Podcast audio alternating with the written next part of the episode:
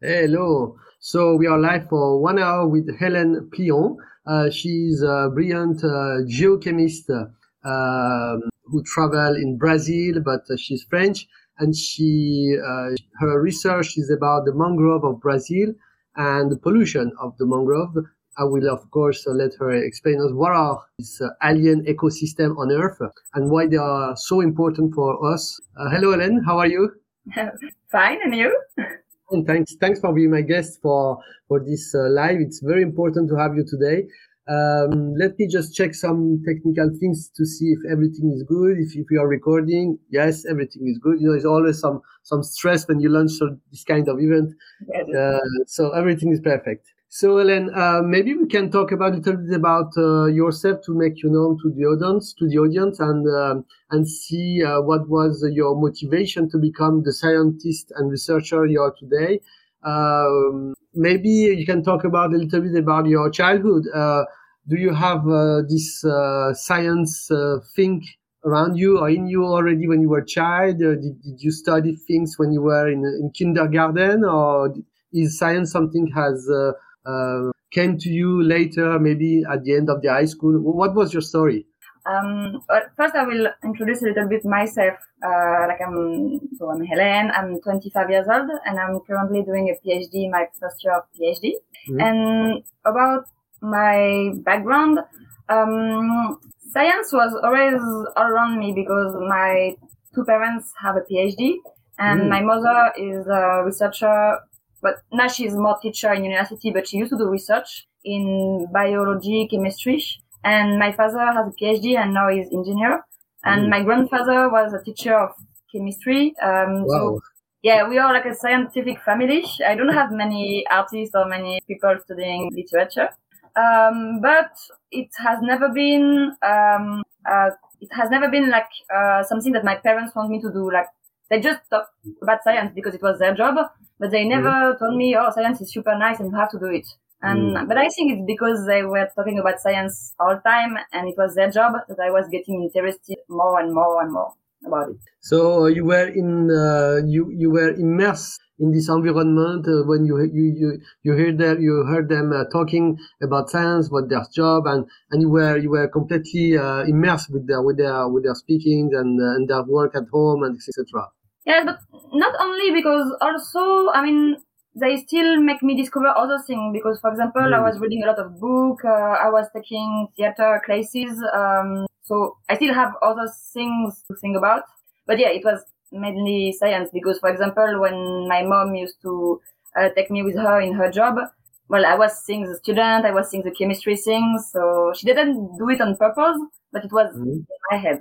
Uh, so uh, you you naturally uh, followed scientific studies uh, in in high school. I mean, uh, and then um, you, you, were you were surely a, a, good a good student, no? Uh, yes. Um, first, I think the reason why I study science, why, why I choose scientific studies, so bac S as we I was used to call it in France, um, it was not especially because my parents uh, told me to do it, but mm-hmm. because like you have this thing in France this injunction about society, which is like uh, you have to do bac S. If you're a good student, you have to do bac S, else you're closing doors.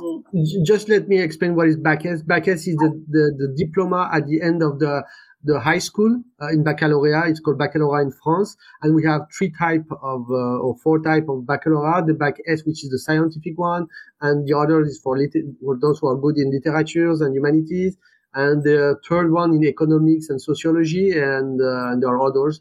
But uh, the bac S, the bac, the, the baccalaureate scientific is the one who open you the doors of the scientific studies uh, engineering school uh, after. And but not only, and I think this is a sad thing is like it seems for all people that it's open you all the door, and so mm. even if you're not interested in science, all my friends used to do bac S because even if they didn't like science, but just because it's what good people do. And I don't really like these things, but it was really how it used to be back then. Now I don't know with the new new new reform how it works.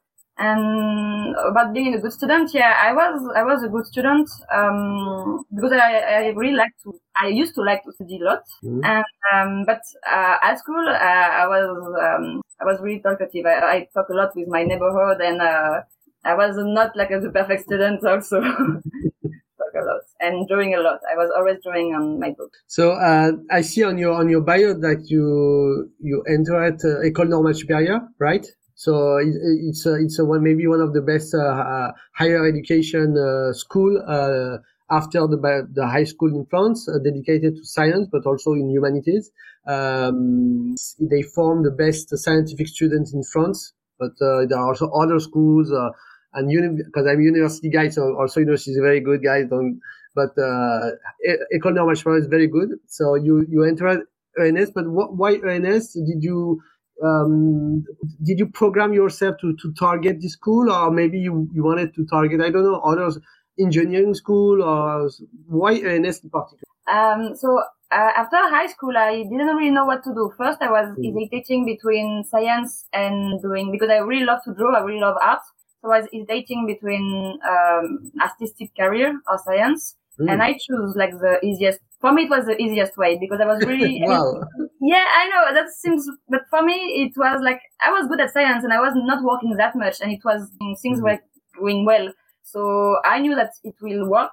And whereas like art, because I have no artist in my family, it seems so mm. unreliable. It seems really like too much risk for me. And I mean, my mom told me you can do whatever you want, and it's only me, but with also this society that told you that artists are like it's never working and all these things, and you will not earn money, and we. So with these things, I choose science, but I still like science. Hmm. And then I choose preparatory classes because I didn't feel to go to university because university you're really alone, like you have to work by your own, and hmm. I needed at 18, I think I was too young to be free. like I needed someone like a high, high school system to tell me when to work, what to work and what to study. And, and I really enjoyed this system because yeah, mm. I think between 18 and 20, I, I was not ready to be autonomous. And then ENS, I knew I wanted to do geology because I prefer geology at biology. Oh, so, so you already you already have this taste for geology. At, yes, at, for me was only geology that interests me uh, mm. because geology, I like it because you have everything. You have math, yeah. biology, because it's Earth. So you have everything because you have everything on Earth. And um, so I and I think biology for me was really small things. I know you can study animal ecology, but I don't know. I used to like volcano, mountains, and I was like, "Ooh, that's amazing! I want to know more about it, the moon, the planets." So geology seems really um, it was fascinating for me, mm. and so I've been to this preparatory class uh, which is the name is in French is BCPST mm-hmm. because we are studying biology, geology, physics, chemistry, mathematics. So we're studying everything, and I like to do a little bit of everything because mm-hmm. the other preparatory class it's like only math, only physics. Yeah, more boring for me. and I wanted to enter a school of geology, and there are not that that much. There there are a lot of school of biology, agronomy, veterinary school. Geology not much, and so first I, I spotted uh, the school of Nancy, which was an engineering school. And then by talking with the teacher, they were like, "Oh, you're good. You should try the ENS." And then, mm. especially, they told me that I would be paid for. and I'm not coming from a super rich family, so mm. we are four children. My mom raises alone with only one wage, which is not amazing. I mean, university, teacher university are paid well, but for four children when you're alone, it's not amazing. So I was like, okay, it's better for her if I will be independent at 20, especially if I'm going to live in another city because we have to pay for the accommodation and, and so yeah, I mean, I was more impressed by the money that the ENS would give me than by the ENS itself. But it's a really nice school, and I, I, I and the campus is great. Uh, you know, I made a short postdoc there. And the campus is really great and you have a very good uh, environment. It's ENS Lyon, right, Lyon? Yes, yes, yes. Yeah, and Lyon is a really nice city. Wonder, wonder, wonder, wonderful uh, city also. But uh, and wh- where are you from? Uh, I mean, um, where did you do your study? Your high school study? I'm from Rennes in Bretagne, Brittany in English. So okay. it's the northwest of France, and I was really excited to go to live for the southeast because for me it was mm. the opposite. I was like, oh my god, there are mountains, there will be snow in winter, and mm. so, yeah, I was really glad to enter ENS. At the beginning, I was like just targeting, aiming for ENS, Paris or Lyon. And it was Lyon. So, because geology, you only, there are four ENS, but you only have geology in two ENS. Mm. Ulm in Paris and Lyon. Mm-hmm. And I didn't have Ulm. I have Lyon. So I was like, okay, let's go for Lyon. And now I prefer the city of Lyon than Paris. Of so course, uh, Lyon is the best city in the world. yeah, okay. I'm, a Lyon, I'm a Lyon fan.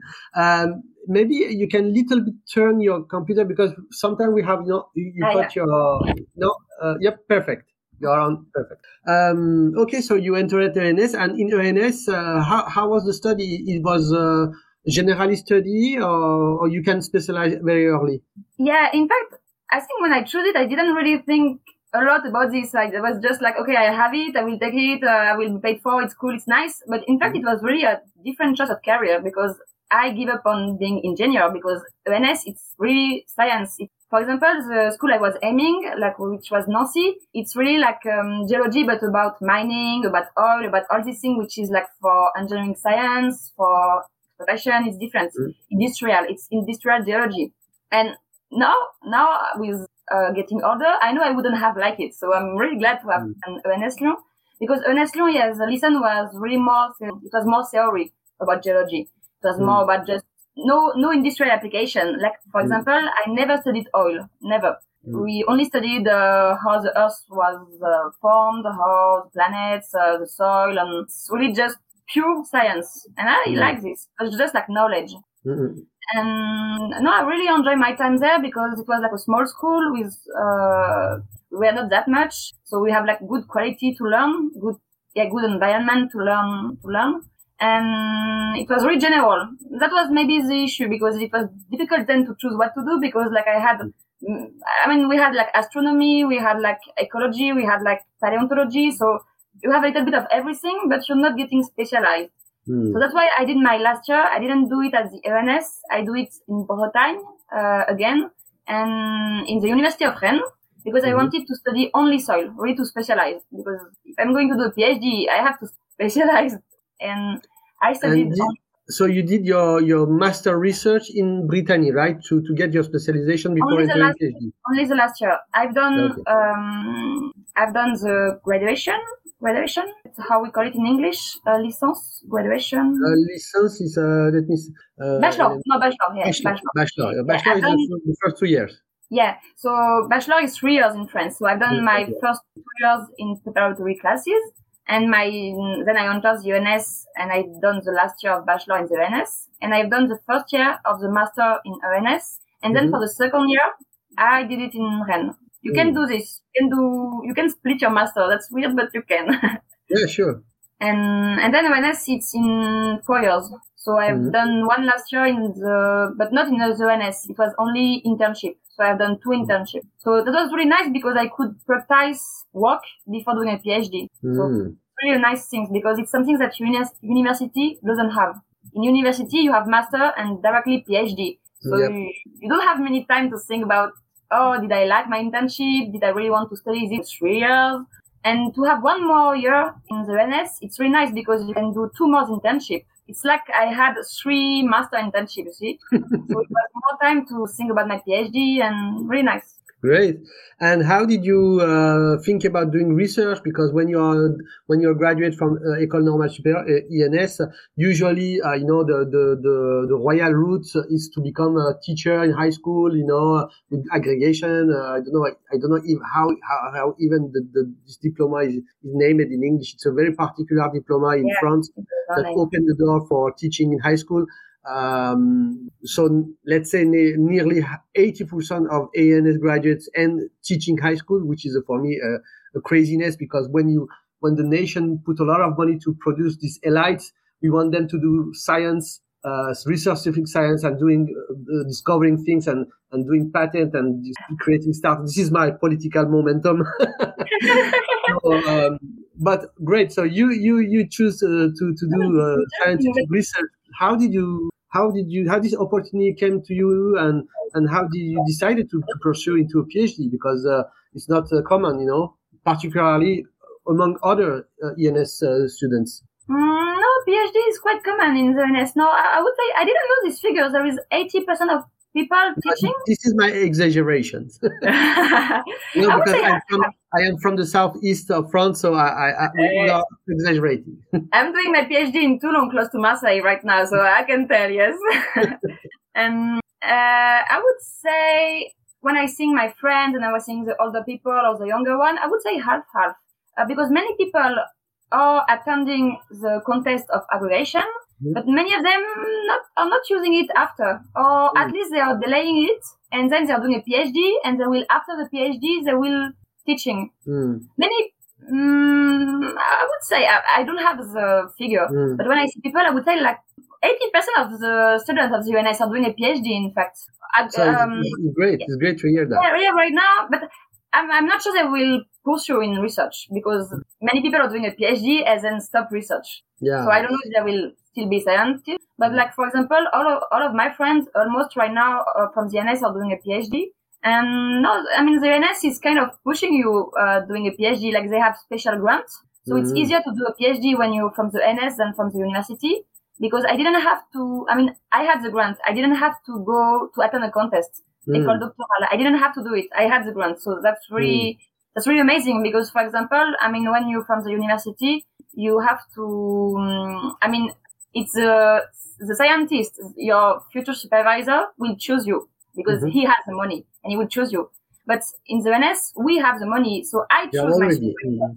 And for me, that's a huge difference, really huge difference. Because if things are going wrong, I will have to blame my blame myself, you know. and I choose him. and so that give that gave me more freedom for my subject. Uh, so that was really really cool. So yeah, no, the ENS is giving every tools for you do a PhD. They're pushing you to do a PhD, and I was not really sure about doing one because I like science, but I'm not I'm not a huge fan of science. Like I really like it, but I, it's not. I don't know. There are other things in life that I I love, you know. So I was not like 100 percent sure. But I had this opportunity, and I was like, so I had this freedom of choosing my supervisor, and I was like, okay, if I don't find anyone that I match with, uh, like his personality, not only his scientific side, but also his personality. If the subject doesn't uh, if I doesn't feel to work on this subject, I mean, if I find nothing that really uh, light a fire in me, I will not do a PhD. I will do something else. I was like, okay, I, will, I won't do a PhD. And then I found this PhD. I found this subject. I found Stéphane, which is my supervisor.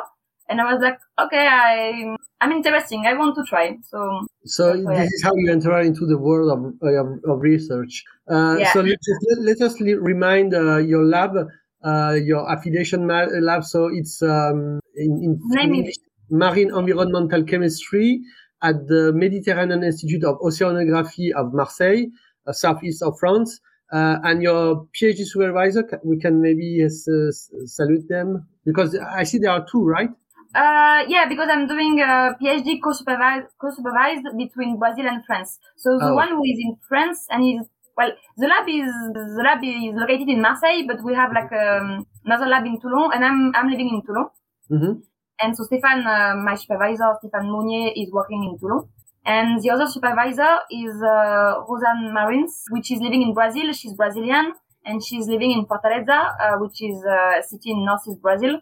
And so we can say so I, have correct, I have to, to correct that because on your on your presentation on I, I wrote it I wrote uh, Stéphane Mounier and Christophe Panagiotopoulos. So I will correct that. You would, you would, I don't know where I found this. I, I think yeah, I found it on, yeah. on, your web, on the website of the of the of the your lab.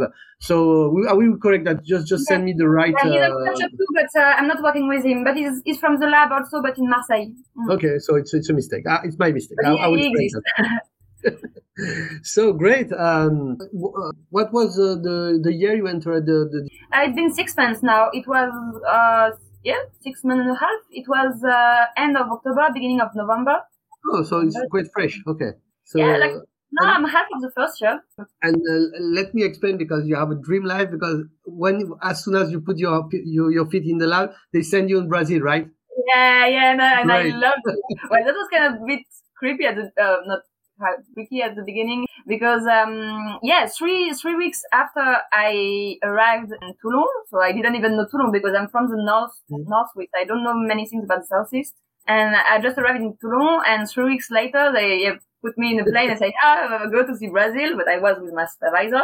I didn't speak a word of Portuguese back then and it was only for two weeks to just see how is life in northeast Brazil which is different from France obviously well, closer to Marseille than to North. I mean, south of France looks more like Brazil than north of France. So I had a, um, yeah, uh, I had a view before. and um, and then I came back to Toulon, and uh, right now I'm in Brazil. It's been two months I'm in Brazil, and I mean I'm here for three months. And yeah, I April, May, June in Brazil to study the mangroves. Great, fantastic.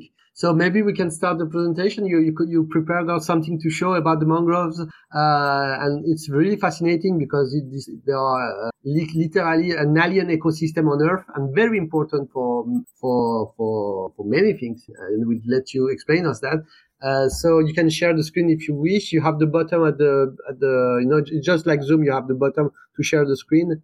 Okay, yeah, I will. But yeah, I'm I'm I'm really happy because like I was really interested in this subject because I didn't know anything about mangroves. In fact, mm. like six months before, I didn't speak Portuguese. I didn't know anything about Brazil and mangroves. And it's mm. really nice, you know, like to see that just only in six months how I learned that much things about this country, this language, and this mangroves. Um, we don't have uh, mangroves uh, at the at the coast of Brittany, so. yeah, that's why I had to go to Brazil. Yeah, when people ask me why are you going to Brazil, I was like, hey, there is no mangroves in Europe. okay, you see it? Uh, yep. Uh, so. Uh, if, if you don't mind, I would maybe interrupt you uh, during the presentation, maybe to, to ask you to precise or to to to to, the, yeah. to, vulgar, to um, popularize a little bit, you know, uh, some some terms, uh, so people can understand what because it's quite technical. Maybe uh, so. If you allow me to interrupt you. Yeah. Uh, so I, I won't. I think I won't see you. So we have to speak because I won't see you because I will have only my presentation. So you have you see. Mm-hmm. Um, because uh, like like right now I don't see you anymore. So don't raise your hand. Yeah, interrupt me. okay. Is it good uh, right now? Yes. Okay. Um, the guy so, in the water is not you, huh? because he, he has a bird. yeah, it's it's the husband of my supervisor in Brazil. So I'm I'm working with him also because um, they are working together, and yeah, it's, it's really nice. um, so yeah, hi everybody. My name is Hélène, and um, my my PhD subject spatial contamination of mangroves and carbon storage in Ceará, Brazil. First let's let me introduce a little bit my ah no no because it is at the beginning we talk about that. I will directly talk about mangroves yes this one. Okay. Um, well I'm Hélène I'm 25 years old and right now it's my first year of PhD and a PhD in France is three years so I will have three years working on this subject. So first I will explain what is a mangrove because it's not an ecosystem that we know in Europe because there is no mangrove in Europe because it's a tropical ecosystem. Uh, mangrove, uh, it's a word that can include else only the tree that are in this ecosystem, or it can it can be a word for all the ecosystem, so the soil, uh, the animals living there, crabs, bacteria. Uh, so I will more refer to the ecosystem in my PhD uh, because I'm yeah I, I prefer to, I'm, I'm, not a biologist. I'm not studying the tree, so I, I will name it as the ecosystem. Mangroves are trees and species adapted to tropical intertidal zones so intertidal, it means that it's, this ecosystem is regularly flooded by the sea. So it's an ecosystem which is always along the coast and the tide sometimes is, so is rising and will, um, flood all the sediments, all the tree. And sometimes, uh, it will not when it be low tide. So this is important and it can be, so it's always along the coast and sometimes you have a river that, uh, also through the mangroves so it will be in an estuary, and sometimes not. But in my PhD, I'm only studying mangroves with a river, so that's important because I will have because the water that uh, will flood uh, the, the sediments will be a mix between um, wa- between sea salted water and uh, water without sea, river water, so uh, water without salt, river water. So that's important. And, and as you can see in the picture, and you will see in the picture later, has, has this ecosystem is regularly flooded by the sea. It's special ecosystem. So you can see like that this tree have special roots because due to this um, immersion. And so why studying mangroves? Why is it important? Because mangroves represent less than 0.2% of the land worldwide. So that's, that's kind of nothing compared to the other lands but it's a really important ecosystem because it's a transitional ecosystem, the sea and the land. It's, um, yeah, so I will explain point by point why it's important. First, uh, it maintains water quality because how you can see on the picture here, uh, with the roots, um, it's trapping sediments. That one of the that's one of the most uh, important points of mangroves. Is like uh, in mangroves where there is a river crossing mangroves. River is bringing a lot of nutrients, a lot of organic matter, a lot of things, and um, mangroves roots um, acting like a trap. They're trapping everything that goes through, and so it's not going to the sea. It's like a place where sediments and metals and pollution and nutrients are captured. So that's so that means that the water from the river, uh, when it will go uh, to the sea, will be like cleaner because mangroves are retaining. It's also human protection for the same reason, for the same trapping reason. Um, and one of the most uh, important example is hurricane, tropical hurricane, because mangroves are a tropical ecosystem, and in tropics you have hurricane. And for example, in India, I, I think it was in the 90s, um, there was like a huge hurricane and you have a lot of village and the village that were the less damaged uh, were the one uh, sheltered by mangroves because mangroves just act like a, like a like as a wall like as a barrier because it's just breaking the waves um, and just yeah uh, it will decrease the intensity of uh, the energy bring by the hurricane or the waves and all this so it's protection.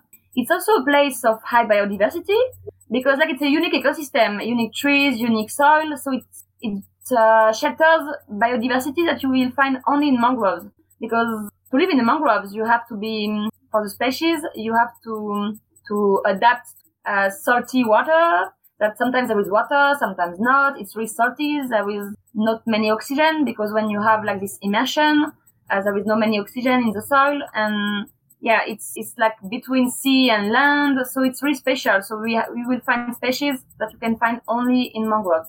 It also protects the protects the coast from erosion uh, for the same reason that it protects from hurricane because uh, just by uh, acting like a barrier.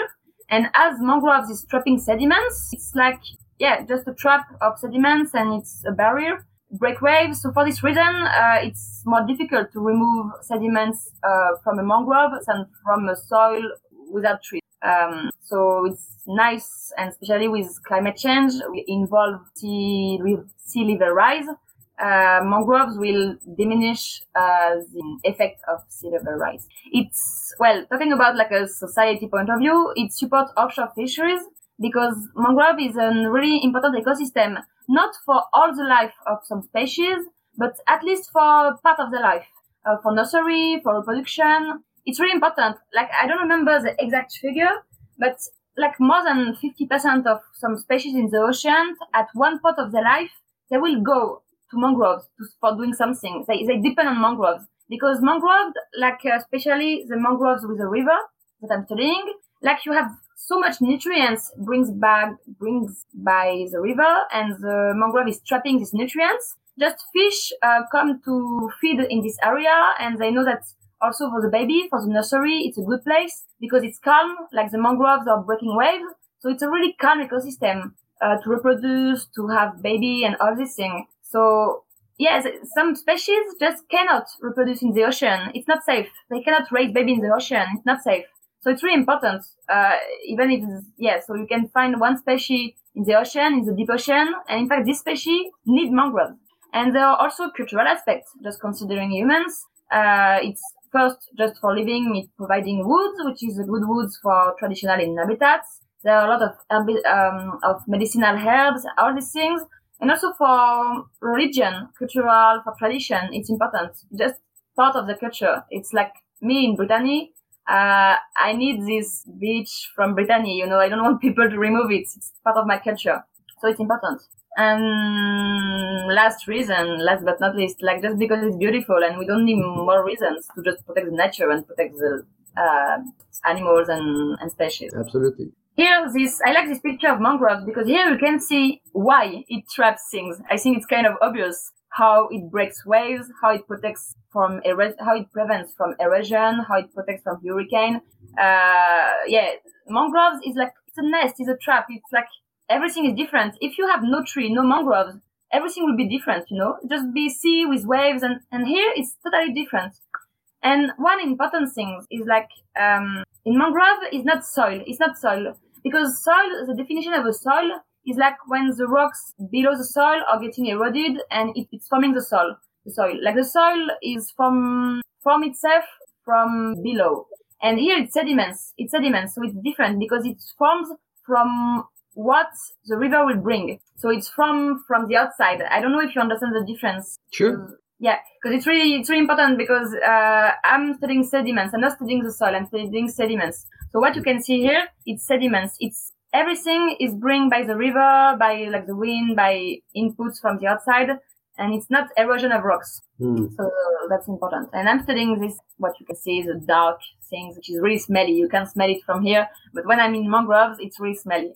And in fact, the fact that it's smelly, it's one of the reasons why mangroves have been uh, destructed all over the history. It's like swamps, swamps in Europe. It's because it was known to be a smelly place, which with a lot of disease, like yeah, and so people uh, used to destroy a lot of mangrove for this reason, reason because it seems unsafe.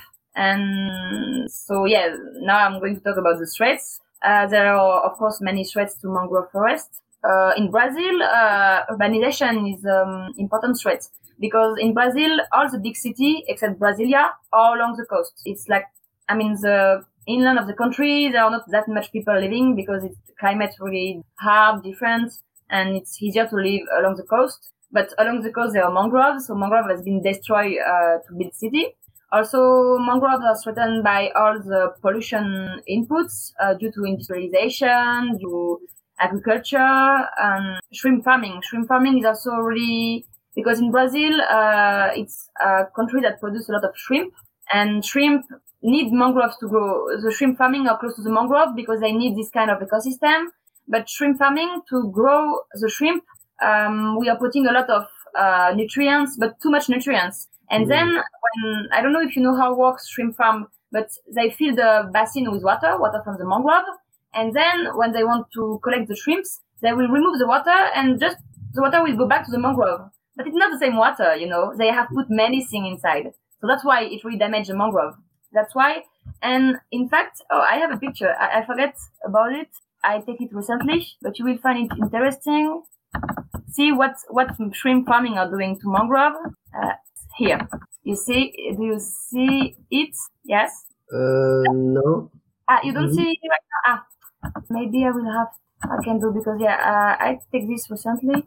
Um, Maybe you can try to to re share the screen with the Yeah. new. yeah, the yeah, okay. Yeah, ah, here. This one. You see? Yes. Uh, you, you- need to double click on the on the image. Uh, I did, but ah, that's that's a, it's a sharing screen. I'm not very good at this. Um, yeah, I will. Uh, yeah, I think I will. I will just share my screen. In fact, because uh, now you could see every. Okay, I think now you see it. Yes, exactly. Okay, so that's a mangrove damaged by shrimp farming because the water released by the shrimp farming will be rich in nutrients, but too much too much nutrients. We call this eutrophisation, and it's like so it's not good for the mangrove. It's not what they are used to. So below you can see uh, healthy mangroves behind behind you can see a healthy mangrove. You see more green. Mhm. And this is close to a shrimp farming, and you see like the mangrove is dead. That's Mhm. I love this picture because you can see everything. Uh, healthy mangrove behind, and this one which is just dead. So that's in Brazil. I took this picture two weeks ago, and that's in Brazil. And it Yes. happened. It's impressive, and, and there is a shrimp uh, farm uh, in, for, in in in front of the the dead Yeah, front right? you cannot see it because it's difficult, but it's like basin, uh, lakes, and yeah, it's like just the other side of the river. You have a shrimp Mm. farm.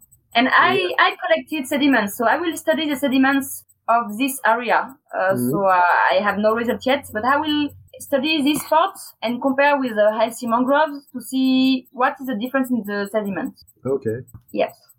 Uh, So you are, I I, I re I reshared your your slide deck.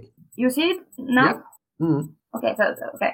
Uh, so yeah, shrimp farming and in Brazil. So I don't really know worldwide because I'm studying only Brazil, but in Brazil it's really one of the most reason why mangroves are threatened. So you can stop eating shrimp if you want. or, but no, yeah, it's, it's a joke, but uh, it's it's really a problem here. And other other issue are like damming, uh, for because damming is just for like me. I'm studying mangroves with a river, and when you have a dam, uh, the inputs are different, the water um, flow is different. So of course it will change uh, how the ecosystem is working. And well, deforestation, obviously, you know why it's a problem. Mm-hmm. and tourism, of course, because if you have too many people working in the mangroves, uh, if you think stairs, so you want people to yeah, to enjoy more the mangroves. Well, mangrove is not a place for tourism. It's difficult. Mm. It's like possible to. So yeah, this led to at least ecological disturbance or eradication. I mean, you have deforestation and contamination, which is a point that interests me because it's something contamination. It's something you cannot really see. Uh, except for the shrimp farming, but you cannot really see contamination, but it exists and it has an impact on all the life of the mangrove.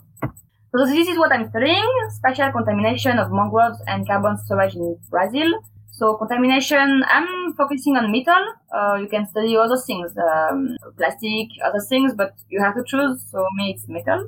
Uh, so metal maybe there is also another point uh, to, to, to say why uh, studying mangroves uh, is important because uh, it's in your title, it's carbon storage. You didn't mention it into into the point, but what I what I learned about it is that the mangrove can uh, can storage can capture and storage a third third more time or even more CO2 than the tropical forest of the yeah. of the of the inland uh, of yeah. the Amazonian inland. So it's it's very impressive. Yeah, yeah. In fact, yeah, yeah, yeah. It's I didn't mention it, whereas effectively uh, it's obvious for my subject, but yeah, yeah, indeed, uh, mangroves uh, with the actual context of uh, trying to carbon emission yeah, mangroves can capture, capture a lot of carbon, and that's mm. the point of my PhD to study how much, to study how pollution will change this carbon storage, or and yeah, in fact, it was on the most important uh, point.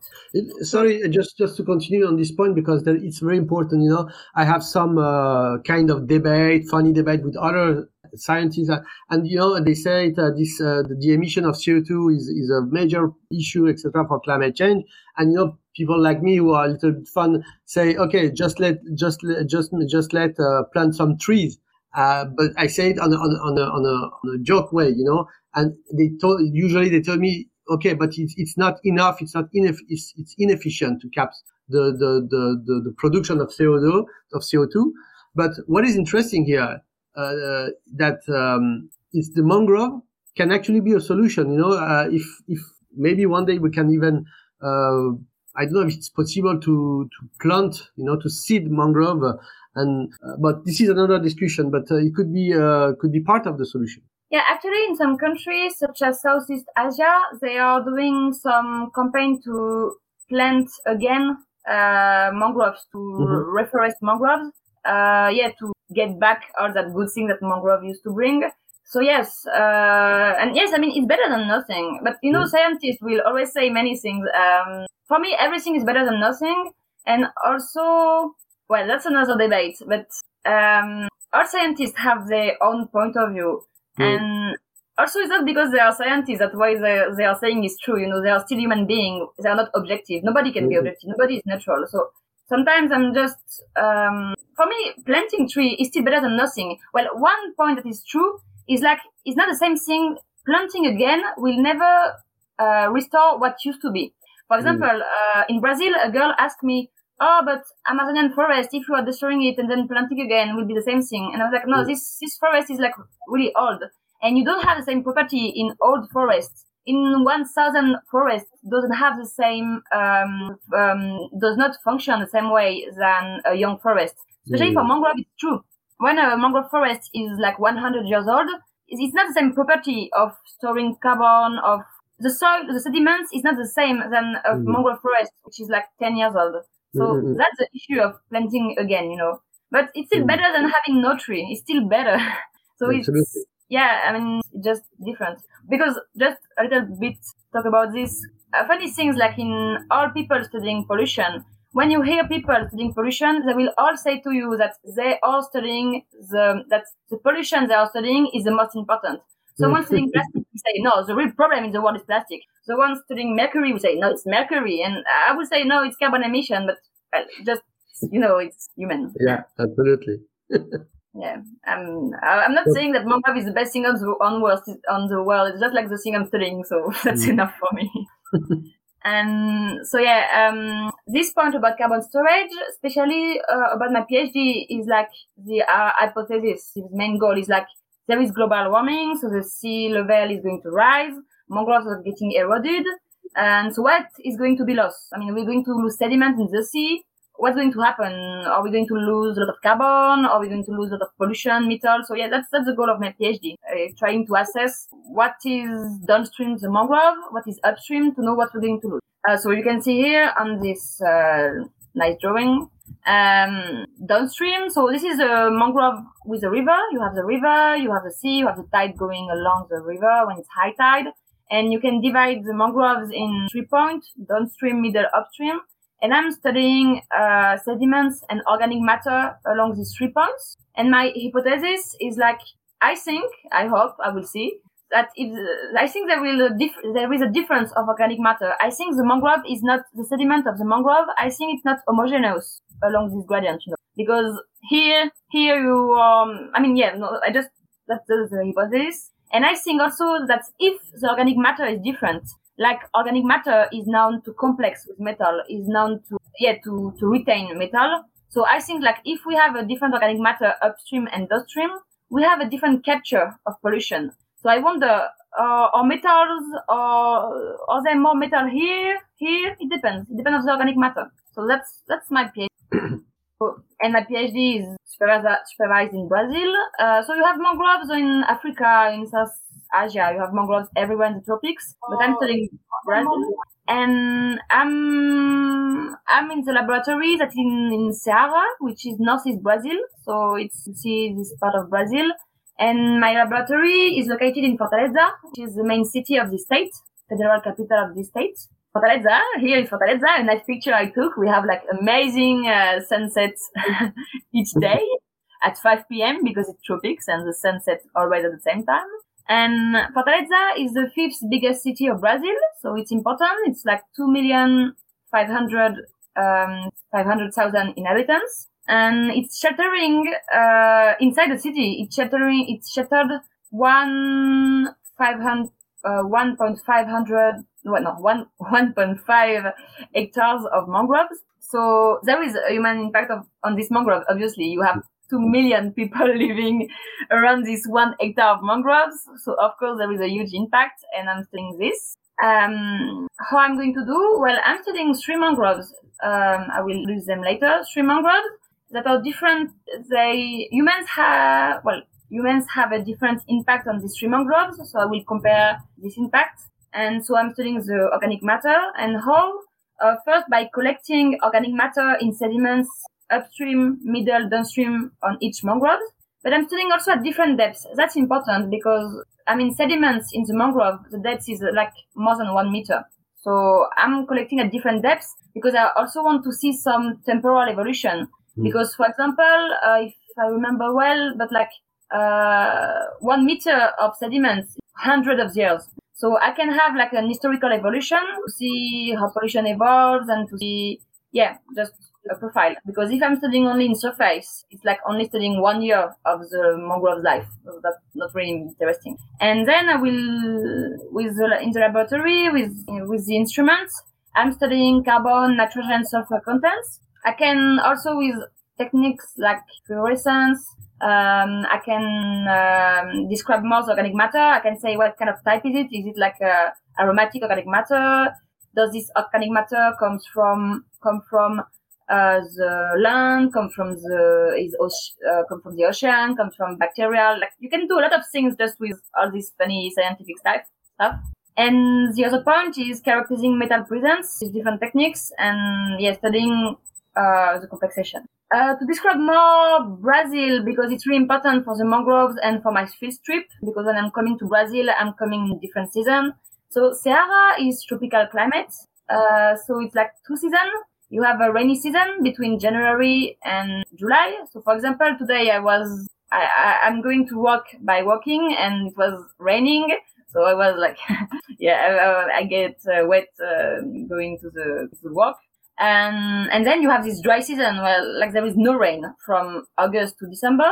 So this is really important for the uh, for how the mangroves will work because even for the sediments, I think you can see. I don't have all my results yet, but I think you can see through the season.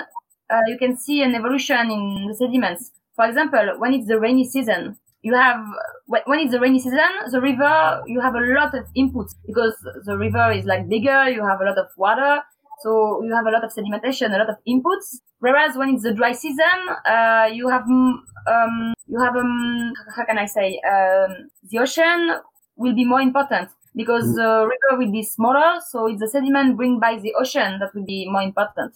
Uh, another effect of this dry and wet season is like um, when it's uh, the dry season, uh, the sediments are drier, so there are cracks in the sediments. So oxygen will penetrate will penetrate deeper because when it's a wet season, the soil is really wet and it's really like drawn. When mm. the soil is drawn, you have no oxygen. It's reductive condition. It's really different. So we have no oxygen, so bacteria will, will live differently without oxygen. It will be a different metabolism. It will be different. And then in dry season, you have oxygen. So mangroves during the year, you have different way of functioning during the year in mangroves. And then climate change, how it is evolving here. Uh, well, first, also funny things, and I really sometimes don't understand human. It's funny because when I'm talking with Brazilian, some people will say, "Oh, it's been years that it's raining more and more and more," and also will say, "Oh no, there is no more rain." So when you talk with people, you don't know. Like sometimes they will say to you, "There is way much more rain than it used to be. And sometimes they will tell you there is no more rain anymore. So, well, you have to study the facts like neutral. So not listening too much human, but just seeing uh, the evolution with the data we had. It looks like it's decreasing and of in average 5.3 millimeters per year.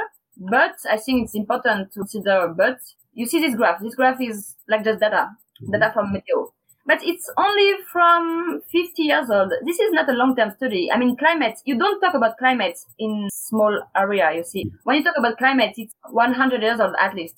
I mean, meteo is daily, annually, but climate, it's for more years. And for me, 50 years old is, you can talk about climate. So that's, that's complicated. Also, you can see there is like huge variability. For example, the year, the year, uh, 1986 mm. was the most rainy year in from 1960 to 2025, 2005, you know, so mm. that's the process. It's an average. So there is a high variability and also um, important point in South America.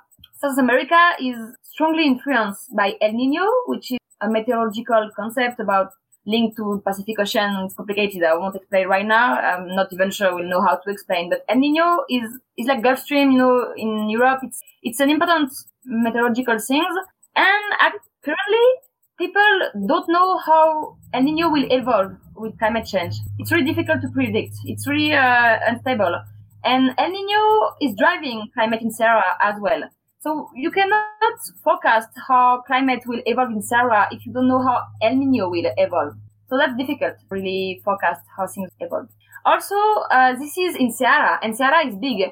Ceará is, I show you on, I mean, in the map, uh, for example, if you want to cross all the states, it will take more than 10 hours. So Ceará is big, it's like France, you know? So it's hard to assess one climate only in the Ceará states because, for example, also there is a huge difference between the coast, the climate along the coast, and the climate inland. And mangroves are along the coast, and you, so that's difficult because you have like some local effect. For example, so yeah, right now, I think we cannot tell if the rain is decreasing. It's hard to say. Mm. And so here, here are the three mangroves I'm studying. So the name is Rio Coco, Rio Pacoti, Rio Jaguaribe. And so difference between these three mangroves. Um, Rio Coco is really inside the city. Like you have a supermarket in the mangroves. Wow.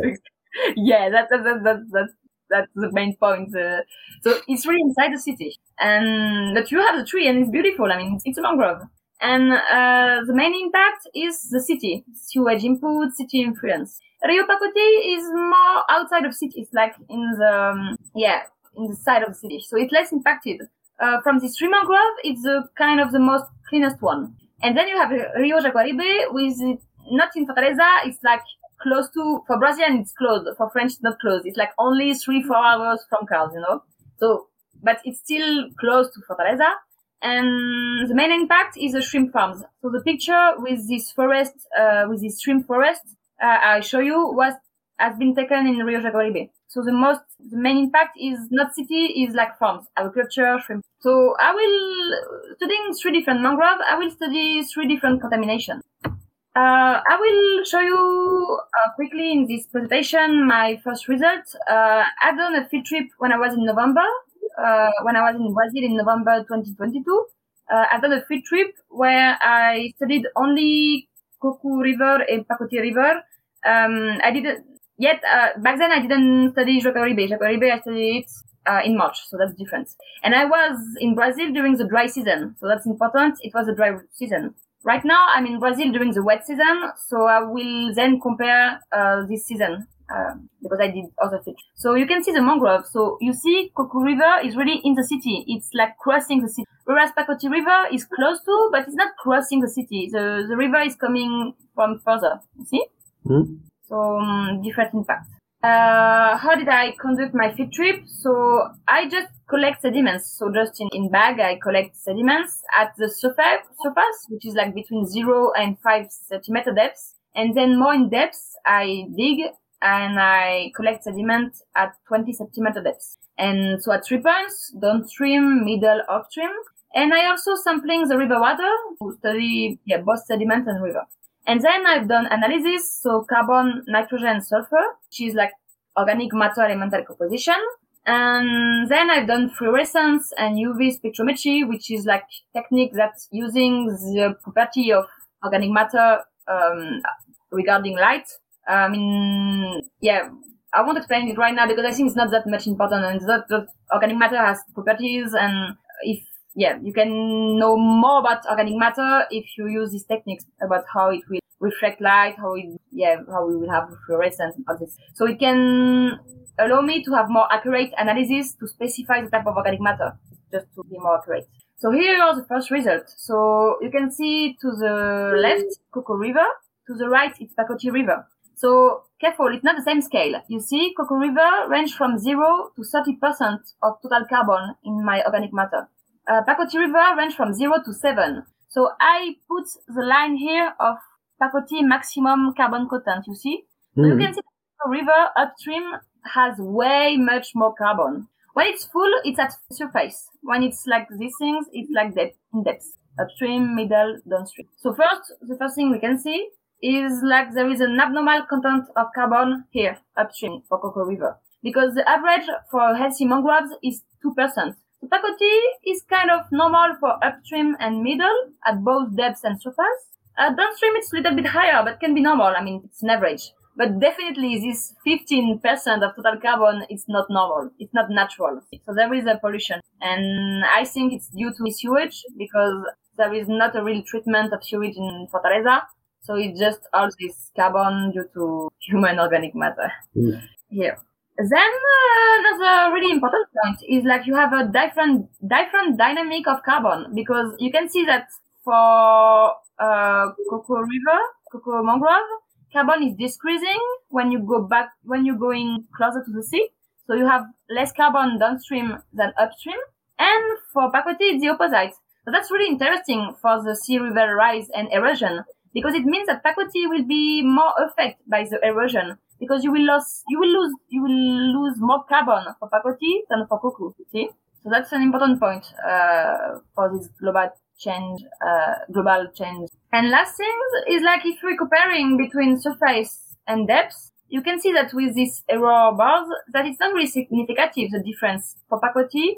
Uh, you kind of have the same amount of carbon surface and depth. So that can mean different things, but for me, maybe it could mean that there is a slow decomposition. So that's the carbon storage. Because if you have the same amount of carbon at the surface and at depth, it means that there is not a huge um, bacterial decomposition. Or at mm. least if there is, you still have carbon in the mangrove. So there is a carbon storage. So that's, that's really interesting. Except for Coco, whereas like you have this uh, amount of pollution in the surface and then in depth you see, so there is a huge decomposition between surface and depth uh, which means that the, this pollution, this carbon brings by the human, is easily decom- decomposable. uh, which is a characteristic of this organic matter coming coming from sewage. Sewage. So that's that's that's kind of uh, logical. So um, maybe I'm I'm going too too far, uh, and you are you are surely talk about it.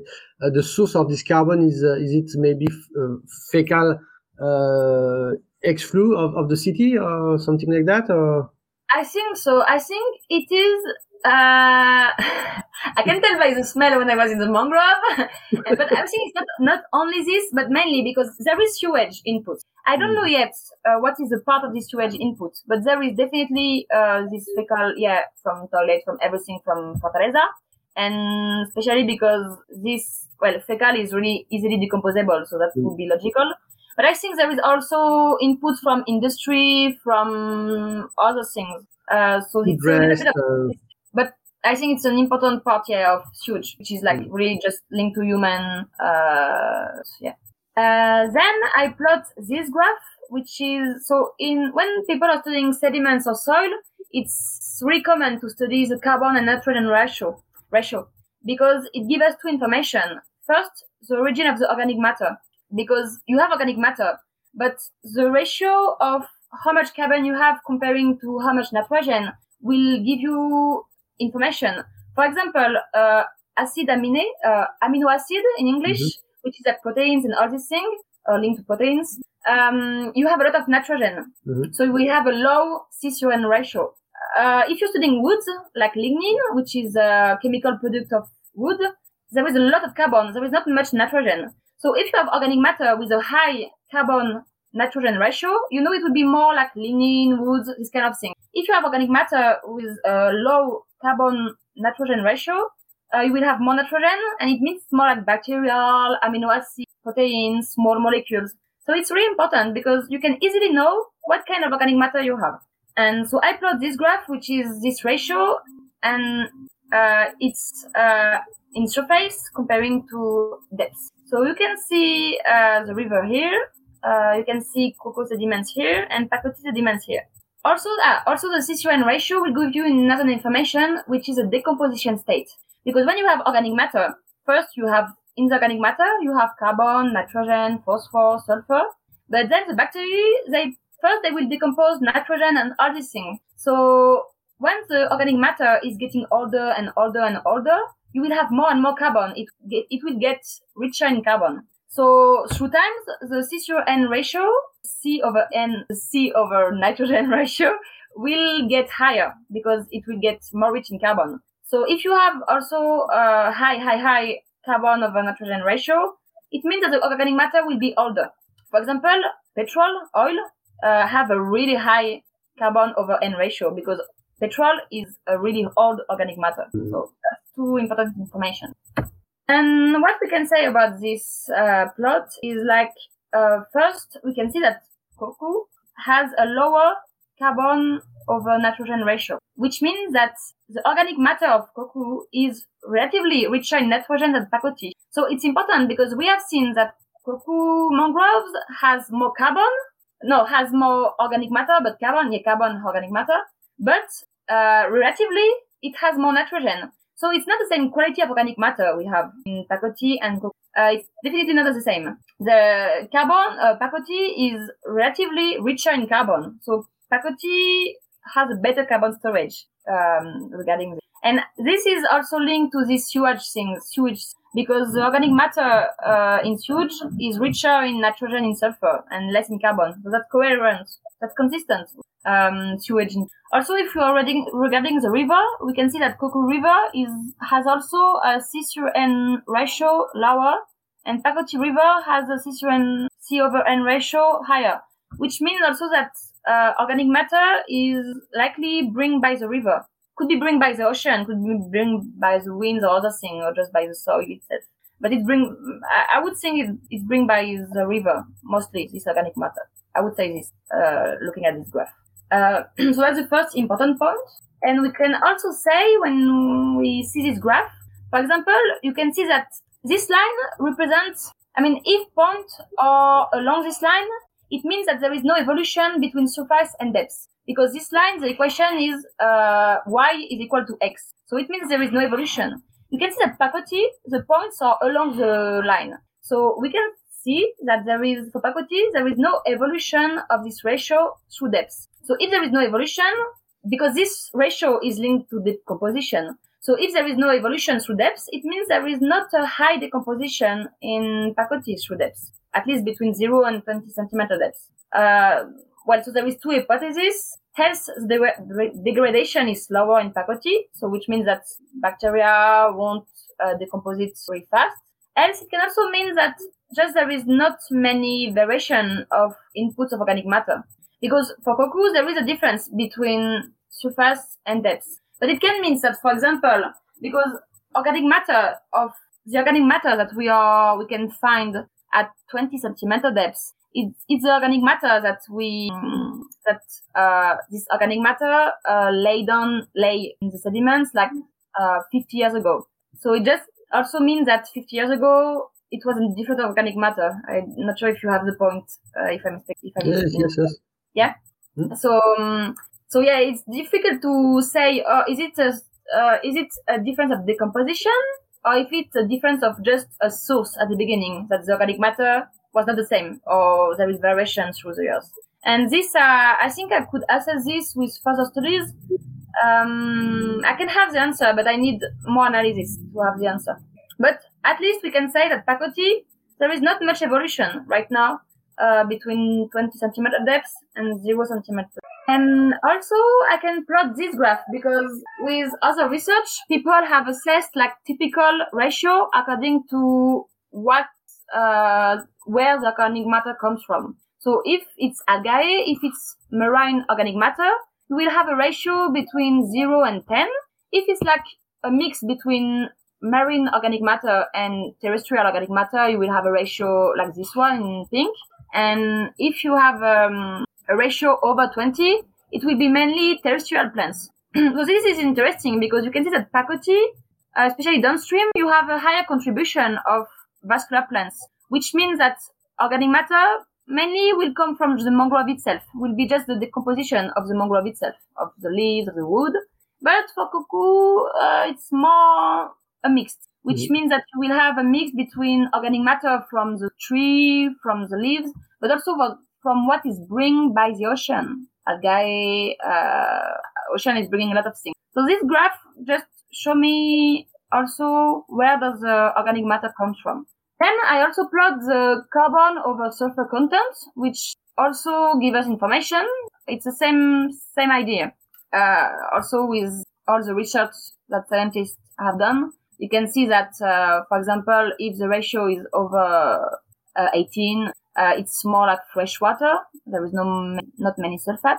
Um, if it's brackish, means that it's like not a clean water. That it's kind of not really clean. Yeah. In French is saumâtre. Mm. Um, so it's not really clean water, which is typical for mangrove. You can see like typical mangrove ratio or this one in this color.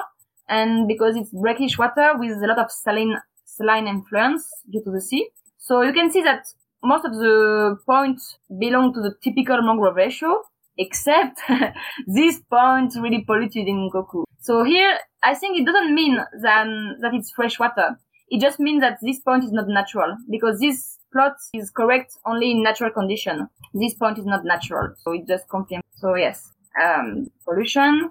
Ah, yeah, we can also see that Pacoti, just as for the carbon just as for the carbon over nitrogen ratio, Ratio is higher, which means that the organic matter is richer in carbon. So to conclude, you can see that organic matter in Pacoti, uh, organic matter of Pacoti is really rich in carbon. There is not much sulfur, not much nitrogen. Whereas Coco, there are way much uh, nitrogen and sulfur, uh, which means that uh, the organic matter of Coco will be also easily, more easily decom- uh, degradable because it's easier to decompose this kind of metabolizable. And also we can say that you can say that the points they are not along the line, so sulfur content is really variable through depths. So right now I cannot really tell more about this, but just I know that sulfur is something that can really vary, that can really, really change along the depths and along these downstream, upstream gradients. Uh, so yeah, uh, mangroves are known to have a lot of sulfur. That's why they are really smelly. That's why people used to not like it because it smells like eggs, you know. uh, when you have sulfur. Uh, that's, that's really uh, that's really hard to work in mangroves. It's really smelly, and uh, so yeah, it's important to study sulfur. For example, you won't study sulfur in an agricultural soil, or not much, because it's not that important. But in mangroves, due to the special condition of this reductive environment with the water, with the sea, you have a lot of sulfur.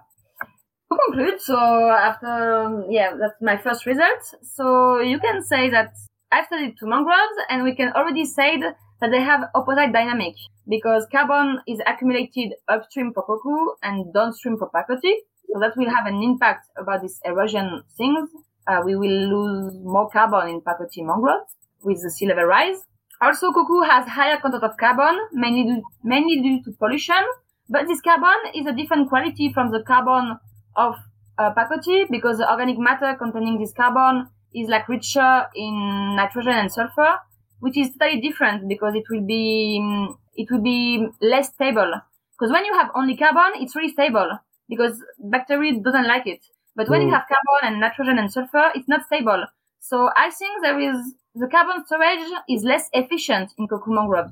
Mm. Uh, it's really less efficient because uh, bacteria like this and um, so yeah, and talking about this depth gradient, uh, through depth, uh, organic matter seems to be more stable than Coco organic matter, which is, yeah, likely linked to this, uh, nitrogen and sulfur things. And, um, yeah. Uh, and also, yeah, this is different because that's, that's the subject of my PhD. Uh, it's spatial contamination. So we have seen that we have a difference of organic matter along upstream, downstream gradient. So then um, then when I'm going to study the metal complexation, um, I'm expecting to see a difference of metal complexation because I can already see there is a difference of organic matter quality. And it's known in science that if you have a different organic matter, you will have a different complexation because metals will are complexing with different groups of organic matter. Mm-hmm. So I can already tell that I can ex- I can expect that between upstream and downstream of the mangrove, I will I will have difference of pollution retention and all this. So that would be interesting. So yeah, the main point is this carbon storage, uh, and that Pacoti is storing more carbon downstream and it's richer in carbon. So I will study this in my PhD. And what now? E agora? No Portuguese. Um, that means what I'm doing now. Uh, so I've done a field trip in this other mangrove, Jaguaribe mangrove, so where's this picture? So in fact I put it, I forgot that I put it. So you can see here picture of the sediments, that's why I'm collecting. So the first one is downstreams and middles and upstreams and shrimp farms. So you can see that the color is different. So you know they will have difference of contamination and of uh, organic matter because just seeing by the eyes is different. So I sample sediments and this time I have more depth because my first field trip I have I had only zero and 20 centimeter depth. But here I have like all the profile ranging from zero to 80 centimeter depth. So that would be interesting to have more points and have a proper time scale. And also it's a different season, uh, because now it's a wet season. So it would be interesting to compare with my first analysis of the dry season. And yeah, I will pursue my studies and have the metal, assess the metal presence and complexation. So that, that would be interesting. Yeah, I'm done. Thank you. Thank you, Hélène. It was great. It was, thank you for for your talk and, and it was crystal, crystal, crystal, sorry, crystal clear and thanks for uh, your, the, the popular way you, you, you expose your, your, your research. It was uh, very easy to understand. Very yeah, I hope so. That's nice because that was the point. Yeah. Maybe I will stop the, the screening, but first of all, I, I apologize. You, you, you don't see me now? Uh, no. I have lost my camera. I don't know why. The magic of uh, okay, but I'm here. Don't worry. um, I have some some question. First um, is um, your, your your your way of investigating this pollution. Is it something that you uh, develop with your lab specifically, or is it something standard to, to, to study the pollution of all mangroves around the world? Uh, because my question is uh, because there are many many other science group who are studying uh, mangroves in Philippines, in uh, in in India, or uh, I don't know uh, elsewhere, and maybe they can they can see you and maybe they can apply your technique for themselves, or they are they already using your technique. Yeah, um, honestly, I'm using really easy techniques like right now. I don't know yet because it's still the beginning, but right now, just collecting sediments in mangroves. Um, that in fact, that's why I choose mangrove because um, the good thing in mangrove is like it's so rich in carbon. It's like so dirty, rich in carbon that you don't need to have like a really clean protocol. I'm explaining. For example, uh, in the in my lab, most people are studying the ocean, but the ocean, you know, when you see water, well, water from the ocean is way more cleaner than the water from the mangrove. So you have to be careful because there is a huge issue of contamination in the ocean. If you want to study properly carbon, you have to be very careful. Everything must be clean and all these things. And so you need to have like a yeah pro- protocol which is more strict, more uh, yeah more important, and more heavy. And but me in mangrove, that's a good thing. You just have to collect it. You don't care about if it's clean or not because mangrove is so full of carbon, so dirty. That's a good point. So I don't have like um yeah my my way to sample mangroves is not quite easy and then back to the lab. But when I'm reading paper, most people are doing this. In fact, they're just collecting uh, sediments in the plastic bag, and then they are well. The thing that will be different will be then the extraction. Mm-hmm. You have organic matter, you have to extract it from the sediments. So you can mm-hmm. extract it with water, with acid, with bases. It depends what kind of organic matter you want to study, what kind of chemical groups you want to study. Uh, so that's the difference. Um, but for what I'm studying, I'm using kind of classical method. There is like nothing new. I didn't, I, I didn't develop anything. I'm applying what was already found in the past. So just to follow up on, on your answer, uh, in, is uh, did you see in the literature if uh, other mangroves around the world have also this tendency to be polluted by human activity, or, or is yeah, it something yeah. particular of, of, the Brazilian yeah, ones? No, no, no, no, almost all. It's just it's just polluted by different things. Mm. in Brazil, it's really shrimp farms, really. Because, for mm-hmm. example, you have mangroves in the Caribbean, and there is no, I think there is not much shrimp farms in the Caribbean. So they won't be polluted the same way. Um, but they will be polluted by plastic, they will be polluted by metals, because if you have like an industry of, I don't know, coppers, uh, creation, uh, yeah, coppers, uh, coppers industry, you will have pollution of metals. It really depends what is close to the mangrove.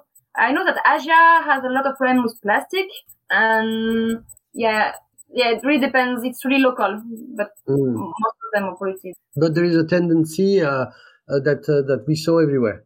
Yeah, for example, I know that Africa it's also with heavy metals mm. like mercury, uh, copper. Yeah, Africa has problem because they have a lot of mines and all these things. For example, for them it's more this. There is also this interesting thing that uh, that the, the the vegetation, you know, the plants of the mangrove are so so strong, you know, to and so resilient to to pollution. Yeah that uh, maybe uh, and people think they, they are kind of sponges so they can they can pollute they can pollute uh, high amounts so this, this, this vegetation would capture everything and they, they they will be fine but you show with your great photo that just a shrimp farm can kill them so it's not so they are not so strong they are, in, in fact, they're like humans they have limits.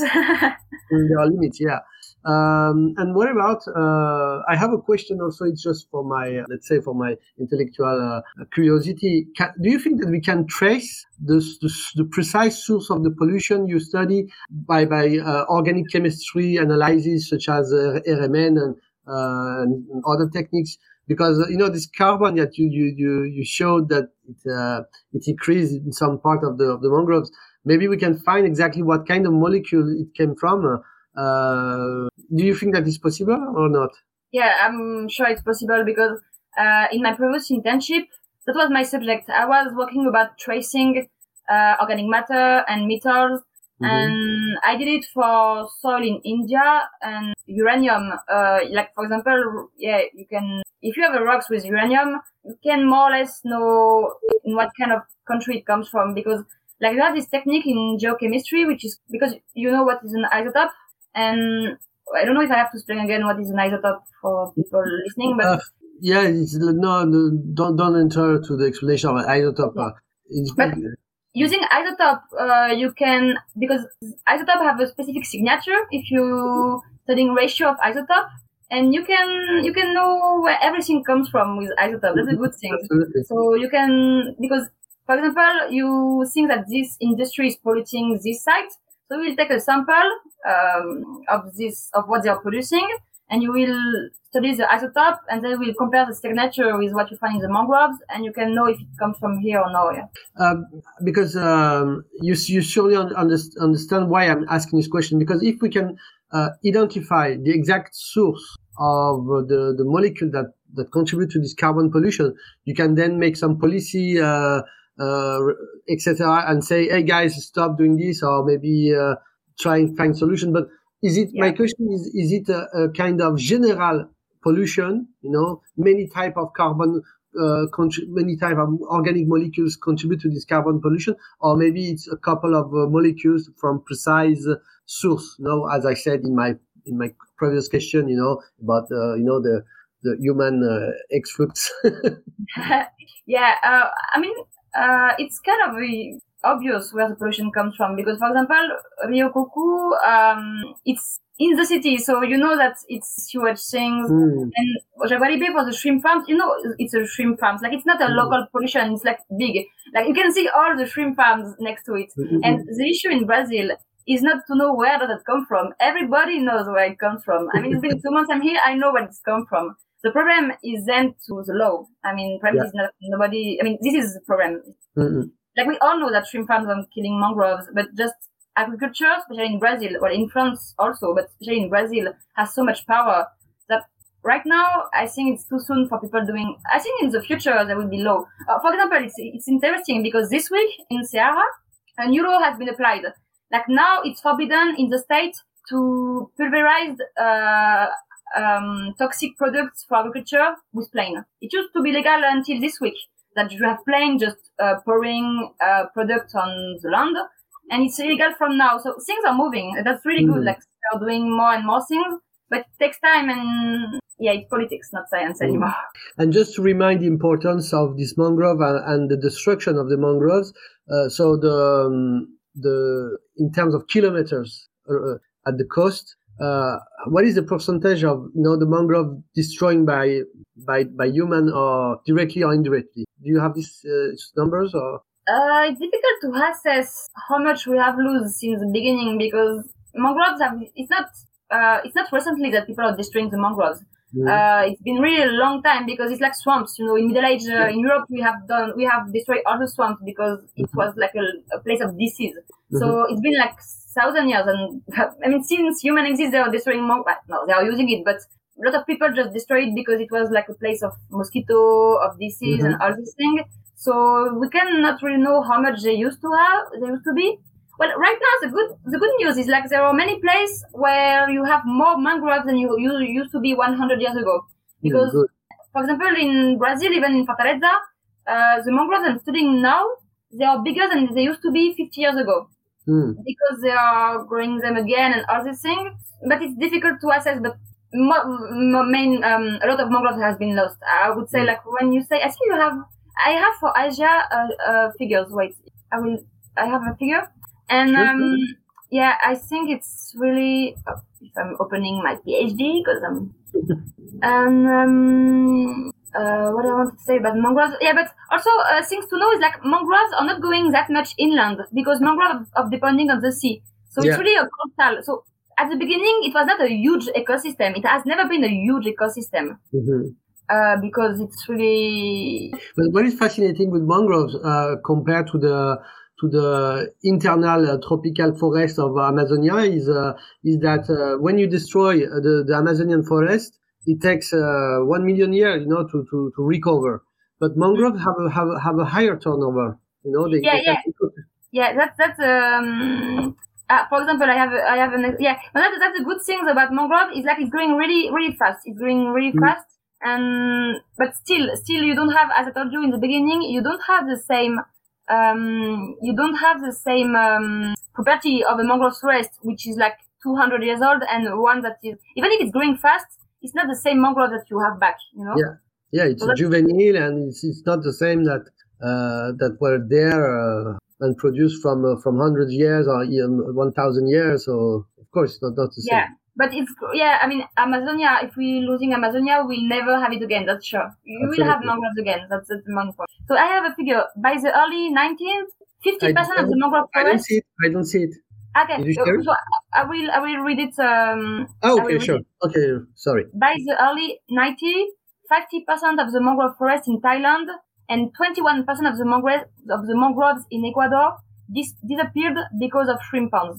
Wow. So you have half of the forest in Thailand and mm. 20 in Ecuador. This was in the 90s. Well, I know that now in Thailand they're going to do some forestation again. So now you have a little bit more than used to, but yeah, half, half. Mm-hmm. And shrimp ponds, so shrimp farms uh, again. Okay, this shrimp. Uh, it's, uh, it's, fascinating. And uh, and what about the future? So what is what what are you? You said you said me at the beginning of the talk that you will come back to Brazil, right? France. Uh, uh, right now I'm in Brazil. Ah, right now you're in Brazil. Yeah, right now okay. it's like one p.m. and a half, and I'm super hungry. okay. Uh, well, uh, thank you so much. It was so great to have you and for your explanation. I, I really loved your your presentation. Very clear, and I think many people will like it and we maybe contact you to, to discuss with you. So um, you don't have yet a LinkedIn profile, so I, I, I, advise you to, to make one because there are many people here who can be interested by your work and contact you. Uh, so I will of course share all your uh, all your let's say uh, official uh, link uh, to to the lab etc. So people if want to contact yeah. you. Yeah, I mean with my mail of, of the lab, people can contact me. Yes, of course. Thank you so much for being my guest, and it was really a real pleasure to have you today. Yeah, and thank you for me. It was also nice because it allowed me to make like um, you know um, a sh- um, make like how how can I say like to just make things clear for me as well because it was like doing um, a resume of, of my work. Yes. Yeah, yeah, it was crystal clear. Thank Put you so much. See you soon. Bye. Bye bye. Thank you.